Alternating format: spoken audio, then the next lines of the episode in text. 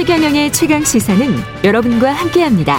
짧은 문자 50원, 긴 문자 100원이 드는 샵 9730. 어플 콩과 유튜브는 무료로 참여하실 수 있습니다.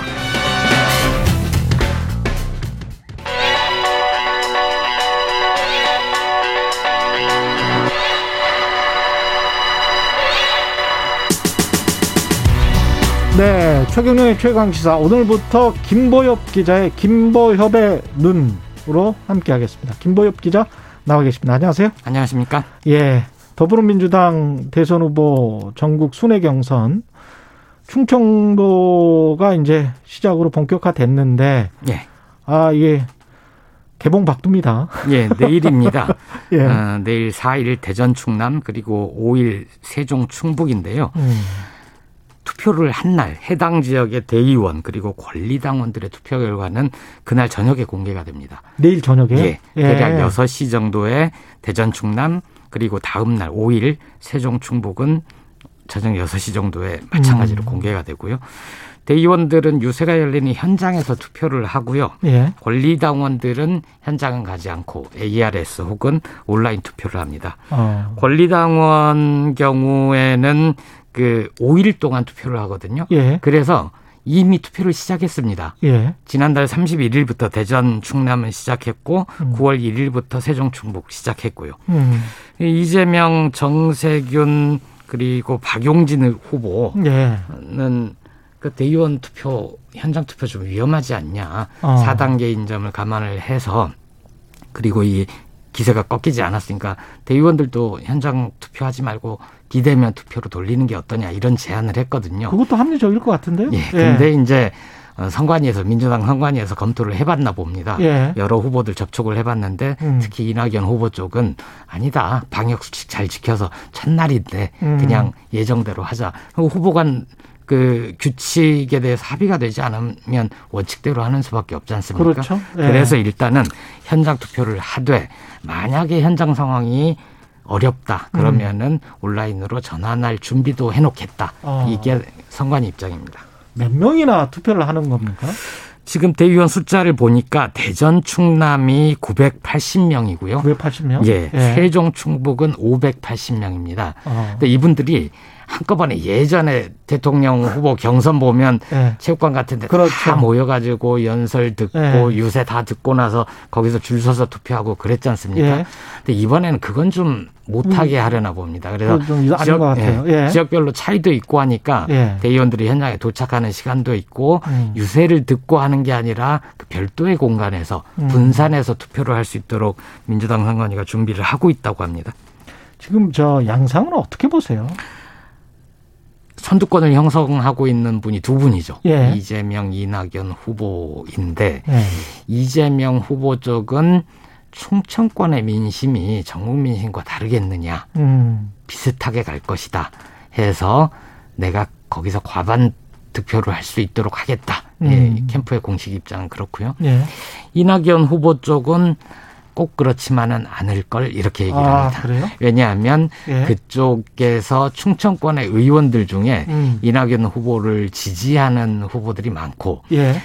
후- 어, 의원들이 지역위원장을 보통 맡지 않습니까? 그럼 네. 대의원 당원들에게 영향력을 많이 행사할 수 있으니까 음. 이 정도 규모라면 우리도 만만치 않을 거야. 박빙이거나 음. 아니면 그 다음에 한 2주 뒤에 호남에서 어, 뒤집을 수 있을 정도의 표차 네. 정도로 우리가 선방할 수 있다. 이렇게 주장을 하고 있습니다. 근데 지금도 그러나요? 그럼 국회의원들이 뭐 오늘은 뭐 이 후보를 찍읍시다라고 하면 대의원들이 일괄적으로 그렇게 합니까? 아니면은 이른바 반란표 같은 게 많습니까? 그냥 각자 자기 생각대로 하는 겁니까? 어떻게 그게, 안- 겁니까? 그게 안 되죠. 그게 안 되죠? 예, 특히 권리당원의 경우 예. 대의원들은 당 생활을 많이 하고 의원들하고 친밀도도 있고 예. 또 이해관계가 있을 수도 있고 그렇죠, 그렇죠. 그런데 권리당원은 숫자가 한 5만 명 정도 되거든요. 예. 이분들은 사실 굳이 지역위원장과 관계가 따지고 보면 네. 당원이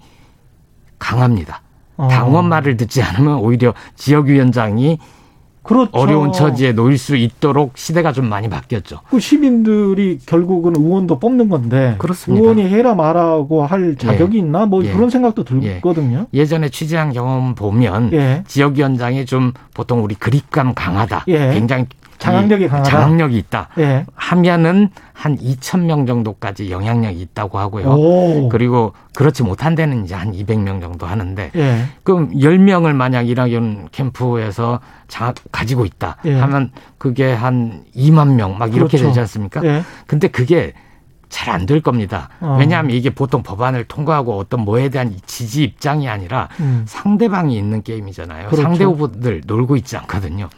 예전에 그 예. 재밌는 게 조직책들이 표를 모아옵니다. 선거인단 참여 독려를 해서 우리가 이만큼 경선 선거인단 참여하게 했다라고 서로 자랑들을 하지 않습니까? 예. 근데 그 숫자를 다 합치면 실제 선거인단보다 규모가 두 배 이상 넘어가 버립니다. 아. 그러니까 그만큼 뭐 여러 군데 겹쳐서 그렇군요. 계산하기도 하고 예. 부풀리기도 하고 음. 그래서 이건 뚜껑을 열어봐야 되지만 그렇죠. 일단 사실 예측 앞에 겸손해야 되지 않습니까? 그럼요. 예. 제가 보기에는 예. 충청권의 표심이 예. 그닥 전체 여론조사와 크게 어긋나지 않을 거다. 그래서 어. 순위는 이재명 후보가 1등을 할 가능성이 높고 예. 다만 관전 포인트는 격차. 예. 예. 그리고 누가 의미 있는 3등을 하느냐. 예. 요 이거 정도가 관전 포인트가 될 것 같습니다. 표차까지 예측을 하실 수 있어요. 그거는 불가능합니다. 10%냐 또는 아주 붙어서 오차범위 아니냐 이거에 따라서 이재명과 이낙연 네. 두 후보 간의 어떤 희비가 엇갈릴 것 같습니다. 대략 지지율을 보면 예. 이재명 후보는 20%대 후반에서 30% 음. 그리고 이낙연 후보는 10% 초반대 예. 이 정도가 나오니까 그걸로만 보면 음. 어 더블 스코어 아니야라고 할 수 있지만 예. 선거가 재밌는 게 뚜껑을 열어보면 예상 밖의 결과들이 좀 나오고 그렇죠. 그러지 않습니까? 3위는 혹시 어떻게 예측하세요? 어렵습니다. 지금 3위가 정세균, 추미애, 박용진 뭐 이런 겁니까? 예. 예. 에, 아마 그 말씀하신 데서 예. 굳이 꼽자면 예. 어, 아무래도 이제 조직력이 강한. 면에서는 예. 조직력 면에서는 정세균 후보가 좀 강하고요. 예. 그리고 권리당원들의 마음을 사고 있는 음. 즉 개혁성이 강한 측면에서는 추미애 후보가 뒤늦게 동력을 좀 받았습니다. 그래서. 조심스럽게 제가 예측을 해보면 예. 3위는 추미애 후보. 일 가능성이 정세균 후보보다는 조금 높지 그런 않을까 말씀을 싶습니다. 하셨네. 예. 이 일주일 뒤에 이제 창피하면 되죠. 예. 근데 왜 충청부터 시작을 하죠? 민주당은? 원래는 제주부터 했습니다. 예. 제주부터 했는데 어, 충청이 과거에 비해서 위상이 좀 달라진 게 있습니다. 음. 세종시가 행정 복합 중심 도시가 되면서 인구가 굉장히 많이 유입됐고요. 그리고 충청은 지역적으로는 중원, 이념적으로는 중도 성향이 강하다, 강하다고 얘기들 하지 않습니까? 예. 실제로 역대 대통령 선거 결과를 보면 충청에서 이긴 분이 결과적으로 대통령에 당선이 됐습니다. 음. 그래서 이걸 어떻게 해석을 해야 되느냐. 충청의 민심이 전국의 민심을 주도를 하느냐. 그래서 그런 결과를 만들어내느냐. 아니면 충청은 전반적으로 대세를 보면서 올바른 선택을 하는 경향이 있다. 음. 이렇게 해석이 좀 갈리기도 하는데 예. 어느 쪽인지는 제가 자신하기가 힘듭니다. 그 뭐 여야가 많이 섞여 있는 그런 예. 또 도시인가 보죠. 예. 충청은 이렇게 왔다 갔다 한 음. 경향이 있고요. 예. 지난 총선 결과만 놓고 보면 28석 가운데 민주당이 20석을 가져왔습니다. 아. 그러니까 보통은 반분을 했는데 예. 민주당 쪽으로 쏠림이 좀 있었던 거죠. 음. 그러다 보니까 충청 쪽에 좀더 어, 비중을 둬야 되겠다. 음. 이런 생각 때문에 그런 거 아닌가. 음. 이상민 선거관리위원장 지역구가 대전 유성을이거든요. 그래서 하나? 그것 때문은 아닌 것 같습니다.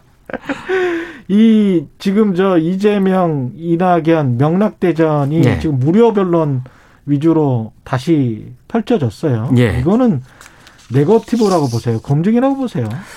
최근 그 경계가 좀 불명확하지 않습니까? 불명확하죠. 서로 네. 주장하는 바가 다른데 지금 좀 국면이 바뀌는 게 음.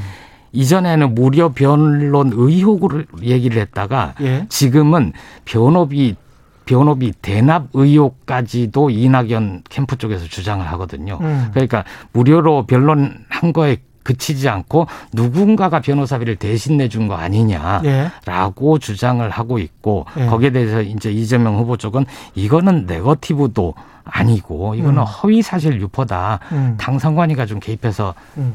막아달라 이렇게 촉구를 하고 있습니다. 김보엽의는 정치 전문 기자 김보엽 기자였습니다. 고맙습니다. 고맙습니다. 예, KBS 시청자 주간 맞이해서 KBS 일라디오가 해주세요. 많은 분들이 문자 주셨습니다.